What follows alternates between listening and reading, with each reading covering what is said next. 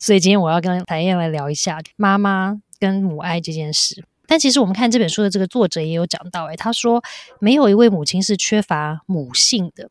但是只是因为他自己的经历的一些创伤跟匮乏感，把他给压垮了之后，导致他的母性没有办法正常的发挥。所以我觉得这也蛮有趣的啊，就是我从来没想过说我们的这个母性，有人家不是讲说什么母性的光辉呀，以为它就是永远都是存在，都是自然的嘛。只是好像听了这本书就觉得说好像不是哦，因为他后面还提到说母爱跟母性其实是不一样的。他说我们都有母性，可是我们没有无条件的母爱，就他就把两个做了一些区分。所以我就觉得说这件事情我要来跟达燕聊一下。达燕觉得母性跟母爱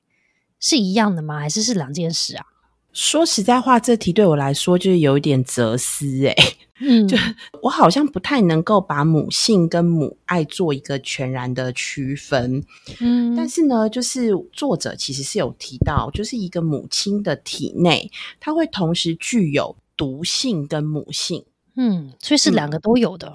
对，就是有毒，然后但是也有母性，有毒性也有母性，嗯，对，呃，我自己认为啊，就是母性其实就是每个母亲其实都当孩子。